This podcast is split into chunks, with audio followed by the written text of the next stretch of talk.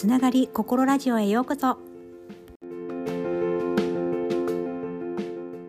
こんにちは。転勤子みーです。この放送では転勤族の妻である私転勤子みーが転勤という経験から自分の今までやってきたこと構築してきたとお友達、えー、などなどポカーンと穴が開いてしまったようなそういう境遇を皆様にも提供しながらどうやってこう乗り切っていこうかなっていうところだったり、えー、自分がこれまで接客業をやってきてお客様との関わりの中で、えー、私はやっぱり他の、うん、誰かとつながっていたいなそれが自分にとっては幸せだなっていうのを最近感じております。えー、これから自分が、えー、どうやってこの幸せを作っていけるかっていうところも試行錯誤中なんですが皆さんいかがですか？同じような境遇の方に聞いていただければ、えー、また、えー、共感が深まるんじゃないかなと思っております。ここでは皆さんが、えー、そうだなって思うことそして私と同じような考えを持った方との交流も、えいずれかはしたいなと考えております。私は今今までは接客業をずっと、えー、学生の時からやってきまして自分自身の実家も、えー、接客業の自営業をやっておりましたので何かと人との触れ合いが多かったんですね。でもこの転勤族の、うん、夫と結婚して最初は1人目が生まれてもうこれから先転勤を伴うのはちょっときついなということで夫にも転職をしてもらったんですけどもそれでもやっぱりあのそこでは、えー、転勤がやはり伴ってきたわけですね。でそこで、夫だけを単身赴任させた方がした方がいいのかなっていう提案もあったんですが、えー、子供が増えるたびに、えー、やっぱり知らない土地でえー、それなりにお友達はできたんですけれども知らない土地で、えー、親族も近くにいない中でここで果たして1人で4人を育てれるのかなっていう不安もやっぱりあったんですよね。それで一番上の子も思春期に入っていく年でしたしちょうど反発もしてきた頃でもありましたし、えー、力も大変強くなって壁が壊れたりいろんなものが壊れたりしたんですよね。でこれで一人でやっていけるっていう自信もなくて結局は主人についてきております。今も全然実家とは飛行機で行く距離なので頼る人もいないんですよね。そこでここでこうやって発信することで皆さんにも同じような方がいらっしゃれば、えー、少しでもちょっとこうクスッと笑ったりですね、えー、何か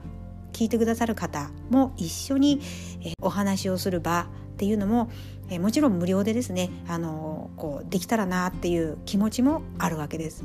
でここでは私のことを知ってもらった方がいいのかなと思ってこうやって、えー、自分のことを長々と話しております。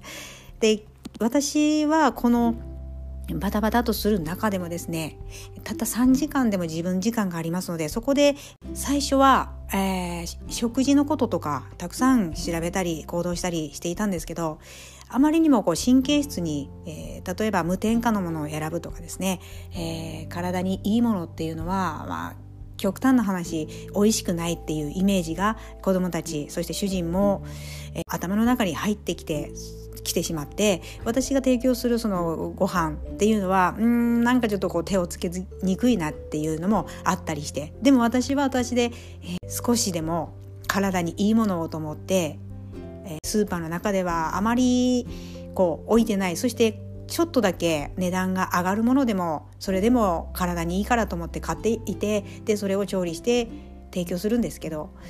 それでも食べないっていう私が結局全部食べてるじゃないかという こともよくよくあったんですよね。で結局は私自身があのイライラしてしまったりで主人にも当たったりっていうことの繰り返しでした。で実際それはそうなんですけどやっぱり心の健康っていうのがまず最初に大事だなっていうのを思い始めて今は心理にまつわることっていうのを自分なりに本だったり、えー、通信教育だったりとかで、えー、心理学を学んでいるんですけれども実際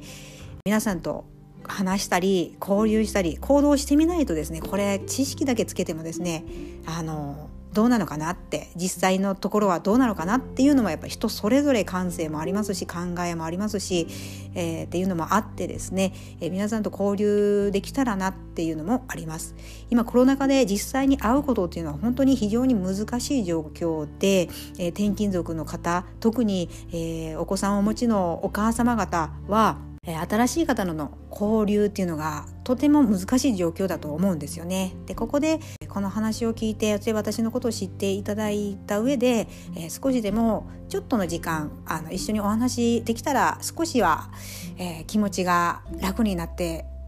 いくのかなっていう自分なりの考えなんですけど思っております。今日は私の思いとそして転勤族のお子さんをお持ちの妻の方に特化したお話になっております。特にお子様をお持ちでそして転勤された方っていうのはなかなかあの特にこのコロナ禍でですねお仕事をする現場がなかったりっていうのもあると思うんですよね。今はあのオンラインも普及されて働き方も結構自宅でできてる方も多いので、まあ、そういう状況はだいぶ減ったのかなとも思いつつ私は今現在ずっと販売をやってきた中でこう喪失感っていうのが未だにあったりするんですよね。なのでまあこういった状況をうん同じような感じの方同じ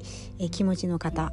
は、まあ、少し分かっていただけたらなっていうのと一緒にお話をすることで少しまたそこの環境と違った方とのお話し合いの中で気づきっていうのも持てるのかなっていうのも最近感じております。私は特に HSP 気質にもなりますのであんまりこう大勢の方との交流っていうのもそこまで得意ではなくてですね一番最大でも4人5人ぐらいですね。そんな感じで一緒にこうたわいもない話で盛り上がることを願っております。今日はこういう雑談と私のうん思いをお伝えさせていただきました。今日もあなたにとって幸せな一日でありますように願っております。では失礼いたします。